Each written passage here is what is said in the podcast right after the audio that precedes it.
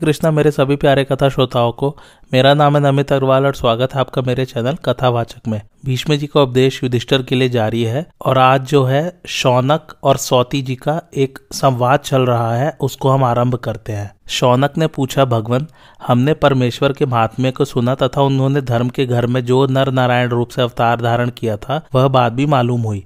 अब हम यह जानना चाहते हैं कि जगत को धारण करने वाले भगवान ने अद्भुत रूप और प्रभाव से युक्त हैग्रीव अवतार क्यों धारण किया था? और उस रूप में भगवान का दर्शन करके ब्रह्मा जी ने कौन सा कार्य संपन्न किया? सौती ने कहा, शौनक, भगवान के हैग्रीव अवतार की चर्चा सुनकर राजा जन्मे जय को भी तुम्हारी ही तरह संदेह हुआ था, तब उन्होंने इस प्रकार प्रश्न किया। विप्रवर, ब्रह्मा जी ने भगवान के जिस हैग्रीव रूप का दर्शन किया था, वह किस लिए प्रकट हुआ, यह बताने की कृपा करें। वैशम पायन जी ने कहा, राजन, इस जगत में जितने प्राणी हैं, वे सब ईश्वर के संकल्प से उत्पन्न हुए पंच महाभूतों से युक्त हैं। विराट स्वरूप भगवान नारायण इस जगत के ईश्वर और सृष्टा है। वे ही सब जीवों के अंतरात्मा, वरदाता, सगुण और निर्गुण रूप है। अब तुम पंचभूतों के आत्यांतिक प्रलय की बात सुनो। पूर्व काल में जब इस पृथ्वी का एकाणव के जल में, जल का तेज में, तेज का वायु में, वायु का आकाश में, आकाश का मन में, मन का व्यक्त में, व्यक्त का अव्यक्त प्रकृति में, अव्यक्त का पुरुष अर्थात ब्रह्मा में और पुरुष का सर्वव्यापक परमात्मा में लय हो गया, उस समय चारों ओर अंधकार ही अंधकार छा गया। उसके सिवा और कुछ नहीं जान पड़ता था। उस अवस्था में विद्या शक्ति से संपन्न श्रीहरि ने योग निद्रा का आशय लेकर कारण रूप जल में शयन किया तथा नाना गुणों से उत्पन्न होने वाली अद्भुत सृष्टि के संबंध में विचार करते करते उन्हें अपने महान गुण का स्मरण हुआ। उससे अहंकार प्रकट हुआ। वह अहंकार ही चार मुखों वाले ब्रह्मा जी है, जो सब लोगों के पितामह और भगवान हिरण्य गर्भ के नाम से विख्यात है। उस समय भगवान नारायण की नाभि से कमल प्रकट हुआ था, जिसमें कमल लोचन ब्रह्मा जी का आविर्भाव हुआ।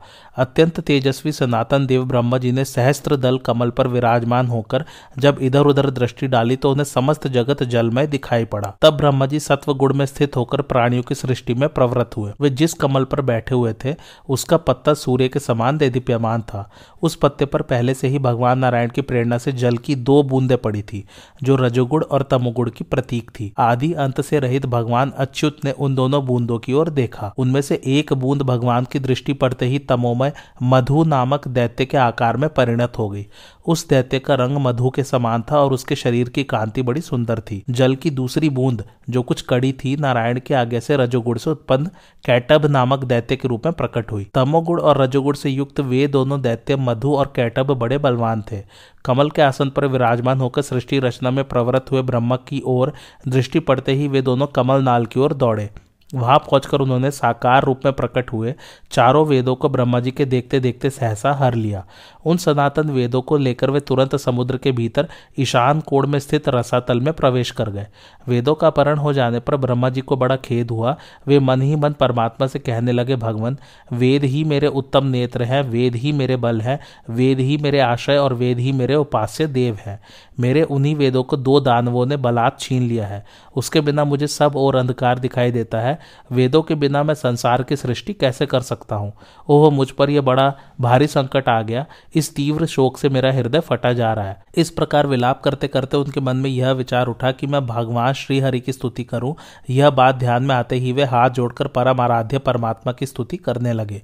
भगवान, आप हमारे पूर्वज हैं, वेद आपका हृदय है। आप जगत के आदि कारण सबसे श्रेष्ठ सांख्य योग की निधि और सर्वशक्तिमान है। आपको नमस्कार है।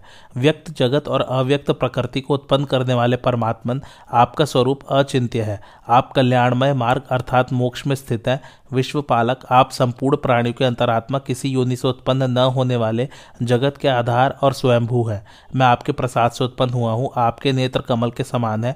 आपका श्री विग्रह विशुद्ध सत्वमय है। आप ही ईश्वर और स्वभाव है। आप ही ने मुझे जन्म दिया है और आप ही की कृपा से मुझ पर काल का ज़ोर नहीं चलता। आपने मुझे वेद रूपी नेत्र प्रदान किए थे, किंतु उन्हें दानवों ने छीन लिया। उनके बिना मैं अंधा सा हो रहा हूँ। अतः आप कृपा करके पुनः उन्हें वापस ला दीजिए, क्योंकि मैं आपका प्रिय भक्त हूँ और आप मेरे प्रियतम स्वामी हैं। ब्रह्मा जी के इस प्रकार स्तुति करने पर सर्वव्यापक भगवान नारायण योग निद्रा का त्याग कर वेदों का उद्धार करने को तैयार हो गए। उन्होंने अपने ऐश्वर्य के द्वारा दूसरा शरीर धारण किया, जो चंद्रमा के समान कांतिमान था। उनका मस्तक घोड़े के मस्तक के समान श्वेत वर्ण तथा वेदों का आश्रय था। उनकी नासिका भी बड़ी सुंदर थी। नक्षत्र और ताराओं से युक्त स्वर्ग उनका सिर था। सूर्य की किरणों के समान चमकीले बड़े बड़े बाल थे आकाश और पाताल उनके कान थे और समस्त भूतों को धारण करने वाली पृथ्वी ललाट थी। इसी प्रकार गंगा और सरस्वती, उनका नितंब, महान समुद्र, उनकी बौहे, सूर्य और चंद्रमा नेत्र, संध्या नासिका, ओमकार संस्कार, बिजली, जीभ, सोमपान करने वाले पितर दात, गोलोक और ब्रह्मलोक, ओठ और कालरात्रि उनकी ग्रीवा थी। इस प्रकार अनेक मूर्तियों से आवृत है ग्रीव का रूप धारण करके वे जगदीश्वर वहाँ से अंतर्धान हो गए और रसतल में प्रवेश कर परम योग का आशय ले शिक्षा के नियमानुसार उद्दाता आदि स्वरों से युक्त सामवेद का गान करने लगे। नाद और स्वर से विशिष्ट सामगान की वह मधुर ध्वनि रसतल में सब ओर फैल गई, जो सब प्राणियों का हित साधन करने वाली थी। दोनों असुरों ने जब वह शब्द सुना तो वेदों को बंधन में बांधकर रसतल में एक ओर फेंक दिया और स्वयं जिधर से वह ध्वनि आ रही थी, उसी ओर दौड़े। इसी बीच में भगवान है ग्रीव ने उस स्थान पर पहुंचकर रसतल में पड़े हुए संपूर्ण वेदों को अपने अधिकार में कर लिया और उन्हें लाकर पुनः ब्रह्मा जी को सौंप दिया। इसके बाद वे अपने पूर्व रूप को धारण करके फिर जो के तो सो रहे। इधर जब इन दानवों को शब्द होने के स्थान पर कुछ दिखाई न पड़ा तो वे पुनः बड़े वेग से उस स्थान पर आ पहुँचे, जहाँ वेदों को फेंक आए थे। किंतु वहाँ भी कुछ हाथ न आया, वह स्थान खाली ही दिखाई दिया। अब वे बलवान दैत्य बड़े ज़ोर से ऊपर की ओर बढ़े और शीघ्र ही रसातल से बाहर निकल आए। ऊपर आकर उन्होंने देखा कि पानी के ऊपर शेष नाग की शैया पर एक चंद्रमा के समान कांतिमान पुरुष सो रहा है। वे विशुद्ध सत्व से संपन्न भगवान ही थे जो योग निद्रा में पौड़े हुए थे।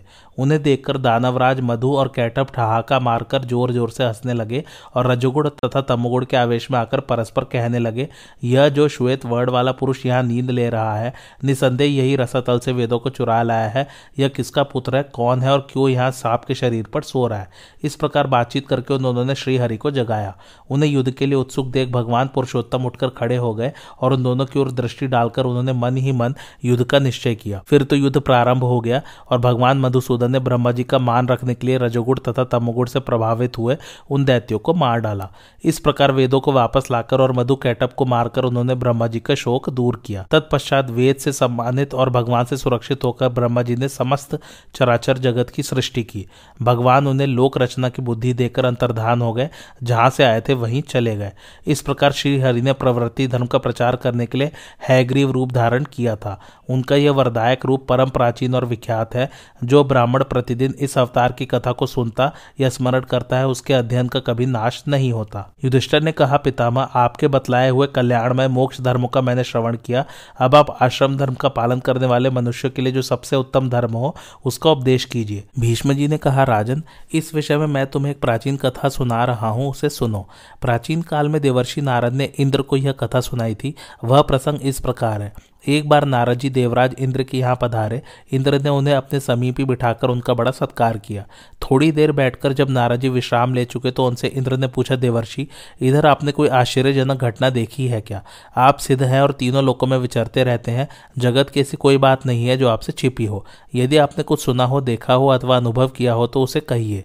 इंद्र के इस प्रकार पूछने पर नारद जी ने कहा, गंगा के दक्षिण किनारे पर महापद्म नामक उत्तम नगर है। वहाँ एक ब्राह्मण रहता था। वह एकाग्रचित तथा शांत भाव से रहने वाला था। उसका जन्म अग्नि गोत्र में हुआ था। वेद में उसकी अच्छी गति थी, तथा उसके मन में किसी प्रकार का संदेह नहीं था। वह सदा धर्मपरायण क्रोध रहित नित्य, संतुष्ट, जितेंद्रिय, तप और स्वाध्याय में संलग्न, सत्यवादी और सत्पुरुषों के सम्मान का पात्र था। उसके घर में न्याय से पैदा किए हुए धन का संग्रह था और उसके सगे संबंधियों की संख्या अधिक थी।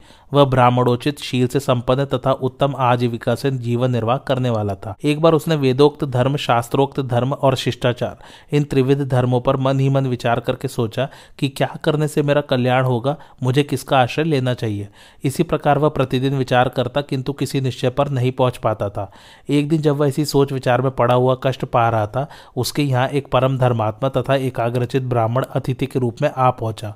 ब्राह्मण ने उस अतिथि का विधिवत संस्कार किया और जब वह सुखपूर्वक बैठकर आराम करने लगा तो उससे पूछा, विप्रवर, आपकी मीठी बातें सुनकर मेरे मन में आपके प्रति बड़ी आस्था हो रही है। अब आप मेरे मित्र हो गए हैं, इसलिए आपसे कुछ कहना चाहता हूँ, मेरी बात सुनिए। मैं गृहस्थ धर्म को अब अपने पुत्र के अधीन करके श्रेष्ठ धर्म का आचरण करना चाहता हूँ, बताइए मेरे लिए कौन सा मार्ग श्रेयस्कर होगा। मेरी इच्छा है कि अकेला ही रहूँ और आत्मा का आश्रय लेकर उसी में स्थित हो जाऊँ। आज तक की आयु पुत्र रूपी फल पाने के लिए विषय भोगों में ही बीत गई। अब परलोक में रहा खर्च का काम देने वाले आध्यात्मिक धन का संग्रह करना चाहता हूँ। मुझे इस संसार सागर से पार जाने की इच्छा तो हुई है, किंतु उसके लिए धर्ममय नौका कैसे प्राप्त हो यह नहीं जान पड़ता। जब मैं सुनता और देखता हूँ कि विषयों के संपर्क में में आए हुए सात्विक पुरुष भी तरह तरह के कष्ट पाते हैं तथा समस्त प्रजा के ऊपर यमराज की ध्वजा फहरा रही है तो भोग प्राप्त होने पर भी मेरे मन में उन्हें भोगने की रुचि नहीं होती। इसलिए आप ही अपने बुद्धि बल से उपदेश देकर मुझे धर्म के मार्ग में लगाइए। अतिथि ने कहा, ब्राह्मण देव, इस विषय में मेरी भी बुद्धि काम नहीं देती, अतः मैं इस प्रश्न का निर्णय नहीं कर सकता। कुछ लोग वाहन प्रस्थ के धर्मों का पालन करते हैं और कितने ही से धर्म का आशय लिए हुए हैं। कोई राजधर्म, कोई आत्मज्ञान, कोई गुरु शुश्रूषा और कोई मौन व्रत को ही अपनाए बैठे हैं। कुछ लोग माता पिता की सेवा से, कुछ लोग अहिंसा से, कुछ लोग सत्य भाषण से और कुछ लोग युद्ध में शत्रु का सामना करते हुए प्राण त्यागने से स्वर्ग को प्राप्त हुए हैं। कितने ही मनुष्य उच्च वृत्ति के द्वारा सिद्धि प्राप्त करके स्वर्गगामी हुए हैं, कितने ही बुद्धिमान पुरुष संतुष्ट चित्त और जितेंद्रिय हो, वेदोक्त व्रत का पालन तथा स्वाध्याय करते हुए स्वर्गलोक में स्थान प्राप्त कर चुके हैं। इस प्रकार संसार में धर्म के अनेकों दरवाजे खुले हुए हैं। उन्हें देखकर मेरी बुद्धि भी चक्कर में पड़ गई है तो भी मैं तुम्हें परंपरा से उपदेश करूँगा। मेरे गुरु ने इस विषय में मुझे जो बात बतलाई है, वह बता रहा हूँ, सुनो। पूर्व कल्प में जहाँ धर्म चक्र की स्थापना की गई थी, उस नैमिषारण्य में गोमती के तट पर नागपुर नामक एक नगर है। उसमें पद्य नाभ नामक एक धर्मात्मा नाग निवास करते हैं। लोगों में उनकी पद्य नाम से प्रसिद्धि है। वे मन वाणी और क्रिया के द्वारा संपूर्ण प्राणियों को प्रसन्न रखते हैं और कर्म, ज्ञान तथा उपासना, इन तीनों मार्गों का आश्रय करके रहते हैं।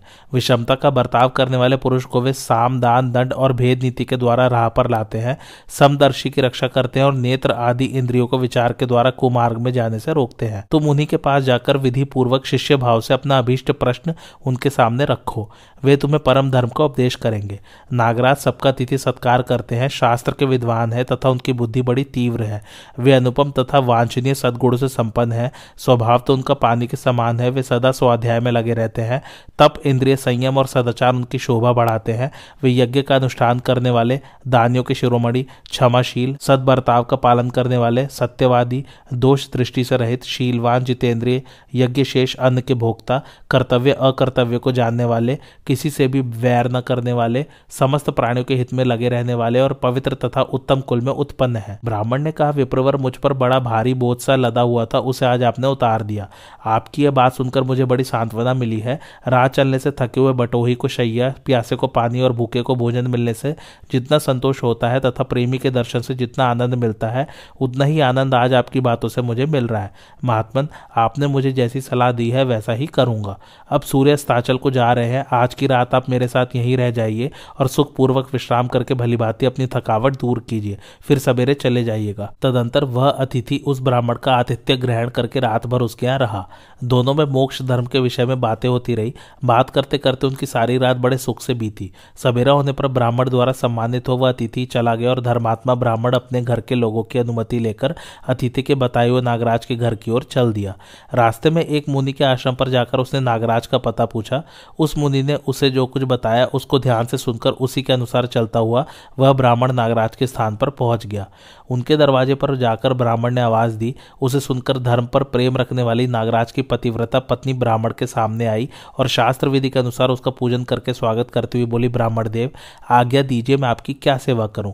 ब्राह्मण ने कहा, देवी, तुमने मधुर वाणी से मेरा स्वागत और पूजन किया, इससे मेरी थकावट दूर हो गई। अब मैं महात्मा नागराज का दर्शन करना चाहता हूँ, यही मेरा सबसे बड़ा कार्य और मनोरथ है और इसी के लिए आज मैं उनके आश्रम पर आया हूँ। किंतु उस समय नागराज वहाँ उपस्थित न थे, वे सूर्य का रथ खींचने चले गए थे। इसलिए ब्राह्मण ने कहा, देवी, जब नागराज यहाँ आ जाए तो शांत भाव से उन्हें मेरे आगमन का समाचार बतला देना। मैं उनकी प्रतीक्षा करता हुआ गोमती के तट पर निवास करूँगा। यह कहकर वह ब्राह्मण गोमती नदी के किनारे चला गया और वहाँ निराहार रहकर तपस्या करने लगा। उसके भोजन न करने से वहाँ रहने वाले नागों को बड़ा दुख हुआ। तब नागराज के बंधु बांधव स्त्री और पुत्र सब मिलकर ब्राह्मण के पास गए और बारंबार उसकी पूजा करके कहने लगे, तपोधन, आपके यहाँ आए, आज छह दिन हो गए, किंतु अभी तक आप भोजन लाने के लिए हमें आज्ञा नहीं दे रहे हैं। आप हमारे घर अतिथि के रूप में आए हैं और हम आपकी सेवा में उपस्थित हुए हैं। आपका आतिथ्य करना हमारा कर्तव्य है क्योंकि हम सब लोग गृहस्थ हैं। ब्राह्मण देव, आप शुद्ध की निवृत्ति के लिए हमारे लाए हुए फल, मूल, साग, दूध अथवा अन्न अवश्य स्वीकार कीजिए। इस वन में रहकर आपने भोजन छोड़ दिया है। इससे हमारे धर्म में बाधा आती है। बालक से लेकर वृद्ध तक हम सब लोगों को इस बात का कष्ट है। हमारे कुल में कोई भी ऐसा नहीं है जो देवता, अतिथि और बंधुओं को अन्न देने के पहले ही भोजन कर लेता हो। ब्राह्मण ने कहा का नागगढ़, आप लोगों की बातों से ही मैं तृप्त हो गया। अब नागराज के आने में सिर्फ़ आठ दिन बाकी है। यदि आठ रात बीत जाने पर भी वे नहीं आए तो मैं आप लोगों के कहने से भोजन कर लूँगा। उनके आगमन के लिए ही मैं इस व्रत का पालन कर रहा हूँ। आप लोग इसमें विघ्न न डालें। मेरे लिए संताप करना उचित नहीं है। आप सब लोग अपने स्थान पर लौट जाइए। ब्राह्मण के इस प्रकार कहने पर वे नागगढ़ अपने प्रयत्न में असफल होकर घर लौट गए। तदंतर जब समय पूरा हो गया और नागराज की ड्यूटी समाप्त हो गई तो सूर्यदेव के आगे लेकर वे घर लौट आए। वहाँ उनकी पत्नी पैर धोने के लिए जल लेकर सेवा में उपस्थित हुई। नागराज ने उससे पूछा, कल्याणी, मेरे द्वारा बताई हुई विधि के अनुसार तुम देवता और अतिथि के पूजन में तत्पर तो रही हो ना? मेरे वियोग के कारण कभी धर्म से विमुक्त तो नहीं हुई? नागपत्नी बोली, नागराज, पत्नी के लिए पति के आगे का पालन करना सबसे बड़ा धर्म बतलाया गया है। आपके उपदेश से इस बात को मैं अच्छी तरह जानती हूँ। जब आप सदा धर्म में स्थित रहते हैं तो मैं कैसे सन्मार्ग का त्याग करके बुरे रास्ते पर पैर रखूँगी? महाभाग, देवताओं की आराधना में कोई कमी नहीं आई है। अतिथि सत्कार के लिए भी मैं सदा सावधान रहती हूँ। आलस्य को कभी पास नहीं पटकने देती, किंतु आज पंद्रह दिनों से एक ब्राह्मण देवता यहाँ पधारे हुए हैं। वे मुझसे अपना काम कुछ नहीं बताते, केवल आपका दर्शन चाहते हैं और उसके ही लिए उत्सुक होकर कठोर व्रत का पालन करते हुए गोमती के तट पर बैठे हैं। उन्होंने मुझसे सच्ची प्रतिज्ञा करा ली है कि नागराज के आते ही उन्हें मेरे पास भेज देना। अतः अब आपको वहाँ जाना और ब्राह्मण देवता को दर्शन देना चाहिए। नाग ने पूछा, प्रिय, ब्राह्मण रूप में तुमने किसका दर्शन किया है? वे कोई देवता है या मनुष्य? भला मनुष्य में कौन मुझे देखने की इच्छा कर सकता है? और यदि दर्शन की इच्छा करे भी तो इस तरह हुक्म देकर कौन बुला सकता है? नागपत्नी बोली, नाथ, उनकी सरलता देखकर तो यही जान पड़ता है कि वे कोई देवता नहीं है। मुझे तो उनमें एक बहुत बड़ी विशेषता यह जान पड़ी है कि वे आपके बड़े भक्त हैं। जैसे पपीहा पानी के लिए साल भर वर्षा की बाट देखता रहता है, उसी प्रकार वे आपके दर्शन की प्रतीक्षा करते हैं। इसलिए आप अपने स्वाभाविक क्रोध का परित्याग करके अब उन्हें दर्शन दीजिए। उनकी आशा भंग करके अपने को भस्म न कीजिए। जो आशा लगाकर शरण में आए हुए जीवों के आँसू नहीं पहुँचता वह राजा हो या राजपुत्र, उसे भ्रूढ़ हत्या का पाप लगता है। मौन रहने से ज्ञान रूपी फल की प्राप्ति होती है। दान देने से यश बढ़ता है। सत्य बोलने से वाणी की पटुता और परलोक में प्रतिष्ठा प्राप्त होती है। न्यायपूर्वक धन का उपार्जन करने से उत्तम फल मिलता है। अपनी इच्छा के अनुकूल कार्य भी यदि दूसरे के संघर्ष से रहित तथा आत्मा का कल्याण करने वाला हो तो उसको करने से कोई नरक में नहीं पड़ता। नाग ने कहा प्रिय जाति दोष के कारण ही मुझे कभी कभी अभिमान और रोष का शिकार हो जाना पड़ता है। किंतु आज तुमने अपने उपदेश रूप अग्नि के द्वारा मेरे संकल्प जनित क्रोध को भस्म कर डाला। मेरी दृष्टि में क्रोध से बढ़कर मुँह में डालने वाला कोई दोष नहीं है और क्रोध के लिए सर्प जाति अधिक बदनाम है। इसलिए आज तुम्हारी बात सुनकर तपस्या के शत्रु और कल्याण से भ्रष्ट करने वाले इस क्रोध को मैंने काबू में कर लिया। तुम जैसी गुणवती स्त्री को पाकर मैं अपने सौभाग्य की विशेष सराहना करता हूँ। अच्छा अब मैं गोमती के तट पर जहाँ वे ब्राह्मण देवता विराजमान है जाता हूँ। उनकी जो इच्छा होगी उसे पूर्ण करूँगा, वे सर्वथा कृतार्थ होकर अपने घर लौटेंगे। यह कहकर नागराज मन ही मन उस ब्राह्मण के कार्य का विचार करते हुए उसके पास गए और वहाँ पहुंचकर मधुर वाणी में बोले द्विजवर मेरे अपराध को क्षमा कीजिए। मुझ पर क्रोध न कीजिएगा। मैं स्नेहवश आपके सामने आकर पूछता हूँ, बताइए किसके लिए किस प्रयोजन से यहाँ आए हैं और गोमती के इस एकांत तट पर आप किसकी उपासना कर रहे हैं? ब्राह्मण बोला, मेरा नाम धर्मारण्य है। मैं नागराज पद्मनाभ का दर्शन करने के लिए यहाँ आया हूँ। उन्हीं से मुझे कुछ काम है। उनके स्वजनों से मैंने सुना है कि वे यहाँ से दूर गए हुए हैं। अतः जैसे किसान वर्षा की राह देखता है, उसी तरह मैं भी उनकी बाट जो रहा हूँ और उनके कल्याण के लिए वेद का पारायण कर रहा हूँ। नाग ने का महाभाग आपका आचरण बड़ा ही कल्याणमय है। आप बड़े ही सत्पुरुष और सज्जनों पर दया करने वाले हैं, क्योंकि दूसरों पर स्नेह दृष्टि रखते हैं। मैं ही वह नाग हूँ जिससे आप मिलना चाहते हैं। इच्छा अनुसार आज्ञा दीजिए, मैं आपका कौन सा प्रिय कार्य करूँ? अपनी स्त्री से आपके आगमन का समाचार सुनकर मैं स्वयं ही आपसे मिलने आया हूँ। आपने हम सब लोगों को अपने गुड़ों के मोल खरीद लिया है, क्योंकि आप अपने हित की बात भूलकर मेरे ही कल्याण का चिंतन कर रहे हैं। ब्राह्मण बोला, नागराज, मैं आप ही के दर्शन की इच्छा से यहाँ आया हूँ और आपसे कुछ पूछना चाहता हूँ। इस समय मेरे मन में एक नया प्रश्न उठा है, पहले इसका उत्तर दे दीजिए। उसके बाद अपना कार्य निवेदन करूँगा। आप सूर्य के एक पहिए वाले रथ को खींचने के लिए जाया करते हैं। यदि वहाँ कोई आश्चर्यजनक बात आपने देखी हो तो बताने की कृपा करें। नाग ने कहा ब्राह्मण, भगवान सूर्य अनेकों आश्चर्यों के स्थान है जिनके तेज में स्वयं परमात्मा का निवास है, जिनसे नाना प्रकार के बीज उत्पन्न होते हैं, जिनके ही सहारे चराचर जगत के साथ समस्त पृथ्वी टिकी हुई है, तथा जिनके मंडल में आदि अंत रहित सनातन पुरुषोत्तम नारायण विराजमान है। उनसे बढ़कर आश्चर्य की वस्तु और क्या हो सकती है? किंतु इन सब आश्चर्यों से भी बढ़कर एक आश्चर्य की बात मैं बता रहा हूँ, उसे सुनिए। प्राचीन काल की बात है, दोपहर के समय भगवान भास्कर संपूर्ण लोगों को तपा रहे थे।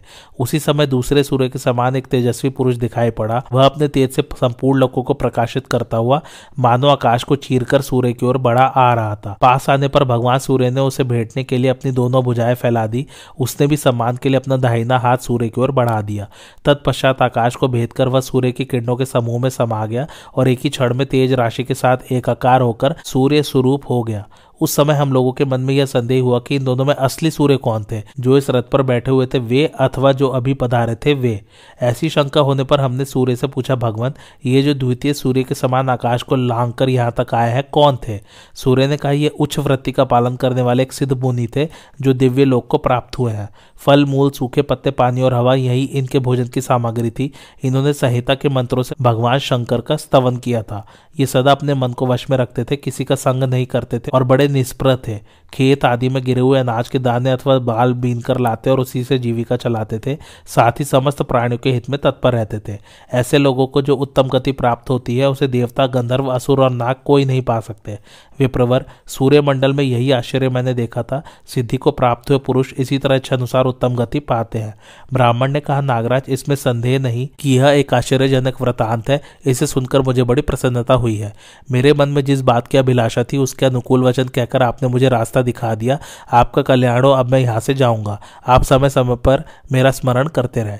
नाग ने कहा द्विजवर, आपने अभी अपने मन की बात तो बताई ही नहीं, फिर चले कहाँ जा रहे हैं? जिस काम के लिए यहाँ आए थे, उसे बताइए तो सही। जब वह कार्य सिद्ध हो जाए तो मेरी अनुमति लेकर जाइएगा। आपका मुझ पर अधिक प्रेम है, इसलिए वृक्ष के नीचे बैठे हुए राही की तरह सिर्फ़ मुझे देखकर ही चल देना आपके लिए उचित नहीं है। मेरी आप में भक्ति है और आपकी मुझमें। ऐसी स्थिति में मेरा यह सारा परिवार आपका है। फिर मेरे यहाँ रहने में आपको क्या संकोच है। ब्राह्मण ने कहा, महाप्राज्ञा, आपका कहना ठीक है। जो आप है, सो मैं हूँ। हम दोनों में कोई भेद नहीं है। मैं, आप तथा समस्त प्राणी परमात्मा में लीन होने पर सदा एक रूपता को ही प्राप्त होते हैं। नागराज, पुण्य संग्रह के विषय में मुझे कुछ संदेह हो गया था, किंतु अब वह दूर हो चुका है। अब मैं उच्च व्रत का पालन करके अपने अभीष्ट अर्थ का साधन करूँगा, यही मेरा निश्चय है। आपके द्वारा मेरा कार्य बड़ी उत्तमता से संपन्न हो गया। मैं कृतार्थ हो गया। आपका कल्याणों अब मुझे जाने की आज्ञा दीजिए। इस प्रकार नागराज की अनुमति लेकर वह ब्राह्मण उच्च व्रत की दीक्षा लेने के लिए भृगुवंशी च्यवन ऋषि के पास गया। उन्होंने उसे दीक्षा दे दी और वह उस धर्मानुकूल व्रत का पालन करने लगा। उसने उच्च वृत्ति की महिमा से संबंध रखने वाली इस कथा को च्यवन मुनि से भी कहा। च्यवन ने राजा जनक के दरबार में नाराजी से यह पवित्र कथा सुनाई। नाराजी ने इंद्र को और इंद्र ने ब्राह्मणों को इस कथा का श्रवण कराया। युधिष्ठर, परशुराम जी के साथ जब मेरा भयंकर युद्ध हुआ था, उस समय वसु ने मुझसे यह कथा कही थी। इस समय जब तुमने मुझसे परम धर्म के संबंध में प्रश्न किया किया है तो उसी के उत्तर में मैंने यह पवित्र कथा तुम्हें सुनाई है। तत्पश्चात वह ब्राह्मण दूसरे वन में चला गया और वहाँ उच्च वृत्ति, बिखरे हुए नाच के दाने और बाल बीनने से प्राप्त हुए परिमित अन्न का भोजन करता हुआ यम नियम का पालन करने लगा। शांति पर्व यही समाप्त होता है। अब आरंभ होगा महाभारत का तेरहवा पर्व, जिसका नाम है अनुशासन पर्व। भीष्म जी ने कहा, महाभाग, तुम तो सदा परतंत्र हो, काल अदृष्ट और ईश्वर के अधीन हो, फिर अपने को शुभाशुभ कर्मों का कारण क्यों मानते हो? वास्तव में आत्मा का कर्तृत्वहीन स्वरूप अत्यंत सूक्ष्म और इंद्रियों की पहुँच के बाहर है। इस विषय में जानकार लोग गौतमी, ब्राह्मणी, व्याध, सर्प, मृत्यु और काल के संवाद रूप प्राचीन इतिहास का उदाहरण दिया करते हैं। पूर्व काल में गौतमी नाम वाली एक बूढ़ी ब्राह्मणी थी जो शांति के साधन में लगी रहती थी। एक दिन उसने देखा उसके इकलौते बेटे को सांप ने डस लिया और उसकी मृत्यु हो गई। इतने ही में अर्जुनक नाम के एक भैलिये ने उस सांप को जाल में बाँध लिया और अमर्शवश उसे गौतमी के पास लाकर कहा, देवी, तुम्हारे पुत्र के प्राण लेने वाला नीच सर्प यही है। जल्दी बताओ मैं किस तरह इसका वध करूँ? इसे जलती हुई आग में झोंक दू या इसके शरीर के टुकड़े टुकड़े कर डालू? बालक की हत्या करने वाला यह पापी सर्प अब अधिक काल तक जीवित रहने की योग्य नहीं है। गौतमी ने कहा, अर्जुनक, तू अभी नादान है, इसे छोड़ दे, या मारने के योग्य नहीं है। होनहार को कोई टाल नहीं सकता, इस बात को जानकर भी। इसकी उपेक्षा करके कौन मनुष्य अपने ऊपर पाप का बोझ ला देगा? इसको मार डालने से मेरा पुत्र जीवित नहीं हो सकता, और इसको जीवित छोड़ देने से भी कोई हानि नहीं होगी। फिर इस जीवित प्राणी की हत्या करके कौन अगाध नरक में पड़े? व्याध ने कहा, देवी, मैं जानता हूँ बड़े बूढ़े लोग किसी भी प्राणी को कष्ट में पड़ा दे, किसी तरह दुखी हो जाते हैं। ये उपदेश तो स्वस्थ पुरुष के लिए है। मेरा मन खिन्न हो रहा है तब मैं इस नीच सर्प को अवश्य मार डालूँगा। तुम भी इसके मारे जाने पर अपने पुत्र का शोक त्याग देना। गौतमी ने कहा, मुझ जैसे लोगों को पुत्र शोक की पीड़ा नहीं सताती। सज्जन पुरुष सदा धर्म में ही लगे रहते हैं। इस बालक की मृत्यु इसी तरह होने वाली थी, इसलिए मैं इस सर्प को मारने में असहमत हूँ। तू भी कोमलता का बर्ताव कर और इस सर्प के अपराध को क्षमा करके इसे छोड़ दे। व्याध ने कहा, महाभागे, शत्रु को मारने में ही लाभ है। गौतमी बोली, अर्जुनक, शत्रु को कैद करके उसे मार डालने से क्या लाभ होता है? उसको छुटकारा न देने से किस कामना की सिद्धि हो जाती है? क्या कारण है कि मैं सर्प के अपराध को क्षमा न करूँ तथा किस लिए मोक्ष प्राप्ति के प्रयत्न से वंचित रहूँ? व्याध ने कहा, गौतमी, इस एक सांप से बहुतेरे मनुष्य के जीवन की रक्षा करना है, क्योंकि यदि यह जीवित रहा तो बहुतों को काटेगा। अनेकों की जान लेकर एक जीव की रक्षा करना कदापि उचित नहीं है। धर्म को जानने वाले पुरुष अपराधी का त्याग कर देते हैं, इसलिए तुम भी इस पापी सांप को मार डालो। भीष्म जी कहते हैं, युधिष्ठर, व्याध के बार बार उकसाने पर भी महाभागा गौतमी ने जब सर्प को मारने का विचार नहीं किया तो बंधन से पीड़ित होकर धीरे धीरे सांस लेता हुआ वह सांप बड़ी कठिनाई से अपने को संभाल कर मनुष्य की वाणी में बोला, ओ नादान अर्जुनक, इसमें मेरा क्या दोष है? मैं तो पराधीन हूँ। मृत्यु ने मुझे प्रेरित किया है। उसी के कहने से मैंने इस बालक को डसा है, क्रोध करके या अपनी इच्छा से नहीं। यदि इसमें कुछ अपराध है तो वह मेरा नहीं, मृत्यु का है। व्याध ने कहा, ओ सर्प, यद्यपि तूने दूसरे के अधीन होकर यह पाप किया है, तथापि तू भी इसमें कारण तो है ही, इसलिए तेरा भी अपराध है, अतः तुझे भी मार डालना चाहिए। सांप ने कहा, जैसे दंड और चक्र आदि मिट्टी का बर्तन बनाने में कारण होते हुए भी कुम्हार के अधीन है, इसलिए स्वतंत्र नहीं माने जाते, इसी प्रकार मैं भी मृत्यु के अधीन हूँ। अतः तूने मुझ पर जो अपराध लगाया है, वह ठीक नहीं है। व्याध ने कहा, तू अपराध का कारण या कर्ता न भी हो तो भी बालक की मृत्यु तो तुम्हारे ही कारण हुई है, इसलिए मैं तुझे वध्य समझता हूँ। नीच, तू बाल हत्यारा और क्रूर है। वध की योग्य होकर भी अपने को बेकसूर साबित करने के लिए क्यों बहुत बातें बना रहा है? सांप ने कहा, व्याध जैसे यजमान के यहाँ ऋत्विज लोग अग्नि में आहुति डालते हैं, किंतु उसका फल उन्हें नहीं मिलता। इसी प्रकार इस अपराध का दंड मुझे नहीं मिलना चाहिए, क्योंकि वास्तव में मृत्यु ही अपराधी है। भीष्म जी कहते हैं राजन मृत्यु की प्रेरणा से बालक को डसने वाला सांप जब इस तरह अपनी सफ़ाई दे रहा था, उसी समय मृत्यु ने आकर इस प्रकार कहना आरंभ किया। सर्प, काल की प्रेरणा से मैंने तुझे प्रेरित किया था, इसलिए इस बालक के विनाश में न तो मैं कारण हूँ और न तू ही है। जैसे हवा बादलों को इधर उधर उड़ाकर ले जाती है, उसी प्रकार मैं भी काल के वश में हूँ। सात्विक, राजस और तामस जितने भी भाव हैं, वे सब काल की ही प्रेरणा से प्राणियों को प्राप्त होते हैं। पृथ्वी अथवा स्वर्गलोक में जितने भी स्थावर, जंगम पदार्थ है, सभी काल के अधीन है। ये सारा जगत ही काल का अनुसरण करने वाला है। संसार में जितने प्रकार के प्रवृत्ति और निवृत्ति, धर्म तथा उनके फल है, वे सब काल के ही वश में है। इस बात को जानकर भी तो मुझे दोष क्यों दे रहा है? यदि ऐसी स्थिति में भी मुझ पर दोषारोपण हो सकता है तो तू भी निर्दोष नहीं है। सांप ने कहा मृत्यु, मैं तो न तुम्हें दोषी मानता हूँ, न निर्दोष। मेरा कहना इतना है कि तूने मुझे बालक को काटने के लिए प्रेरित किया था। इस विषय में काल का भी दोष है या नहीं, इसकी जाँच मुझे नहीं करनी है और जाँच करने का मुझे कोई अधिकार भी नहीं है। परंतु मेरे ऊपर जो दोष लगाया गया है, उसका निवारण तो मुझे जैसे भी हो करना ही चाहिए। मेरा मतलब यह नहीं है कि मेरे बदले मृत्यु का दोष साबित हो जाए। तदंतर सर्प ने अर्जुनक से कहा, अब तो तूने मृत्यु की बात सुन ली मैं सर्वथा निर्दोष हूँ, अतः मुझे बंधन में बांधकर व्यर्थ कष्ट न दे। व्याध ने कहा सर्प, मैंने तेरी और मृत्यु की भी बात सुनी, इससे तेरी निर्दोषता नहीं सिद्ध होती इस बालक के विनाश में तुम दोनों ही कारण हो, अतः मैं दोनों को ही अपराधी मानता हूँ। किसी को भी निरपराध नहीं मानता। सज्जनों को दुख में डालने वाले इस क्रूर एवं दुरात्मा मृत्यु को धिक्कार है। मृत्यु ने कहा, व्याध, हम दोनों काल के अधीन है, विवश और उसका हुक्म बजाने वाले हैं। यदि तो अच्छी तरह विचार करेगा तो हम दोषी नहीं प्रतीत होंगे। जगत में जो कोई काम हो रहा है, वह सब काल काल की ही प्रेरणा से होता है। इस प्रकार इनमें बातें हो ही रही थी, तब तक वहाँ काल आ पहुँचा और सर्प मृत्यु तथा बहेलियों को लक्ष्य करके कहने लगा, व्याध, मैं मृत्यु तथा यह सर्प कोई भी अपराधी नहीं है, प्राणियों की मृत्यु में हम लोग प्रेरक नहीं है। इस बालक ने जो कर्म किया था, उसी से इसकी मृत्यु हुई है, इसके विनाश में इसका कर्म ही कारण है। जैसे कुम्हार मिट्टी के लोंदे से जो जो बर्तन बनाना चाहता है, बना लेता है, उसी प्रकार मनुष्य अपने किए हुए कर्म के अनुसार ही नाना प्रकार के फल भोगता है। जिस प्रकार धूप और छाया दोनों सदा एक दूसरे से मिले रहते हैं उसी तरह कर्म और कर्ता भी एक दूसरे से संबद्ध होते हैं। इस प्रकार विचार करने से मैं, तू, मृत्यु, सर्प अथवा यह बूढ़ी ब्राह्मणी कोई भी बालक की मृत्यु में कारण नहीं है। यह शिशु स्वयं ही अपनी मृत्यु में कारण है। काल के इस प्रकार कहने पर गौतमी ब्राह्मणी को यह निश्चय हो गया कि मनुष्य को अपने कर्म के अनुसार ही फल मिलता है। अतः उसने अर्जुनक से कहा व्याध, सचमुच इस बालक के मरण में काल, सर्प या मृत्यु का कारण नहीं है, यह अपने ही कर्म से मरा है। तू सांप को छोड़ दे और काल तथा मृत्यु भी अपने अपने स्थान को चले जाए।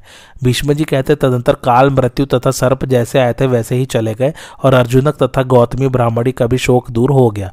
युधिष्ठर, इस उपाख्यान को सुनकर तुम शांति धारण करो, शोक में न पड़ो। सब मनुष्य अपने अपने कर्मों के अनुसार मिलने वाले लोकों में ही जाते हैं। तुमने या दुर्योधन ने कुछ नहीं किया है। काल की ही यह सारी करतूत है, उसी ने समस्त राजाओं का संहार किया है। आज की कथा यहीं समाप्त होती है। कैसी लगी आप लोगों को मेरी कथा, मुझे कमेंट करके ज़रूर बताइए और मेरे चैनल कथावाचक को लाइक, शेयर और सब्सक्राइब ज़रूर कीजिए। थैंक्स फॉर वॉचिंग धन्यवाद।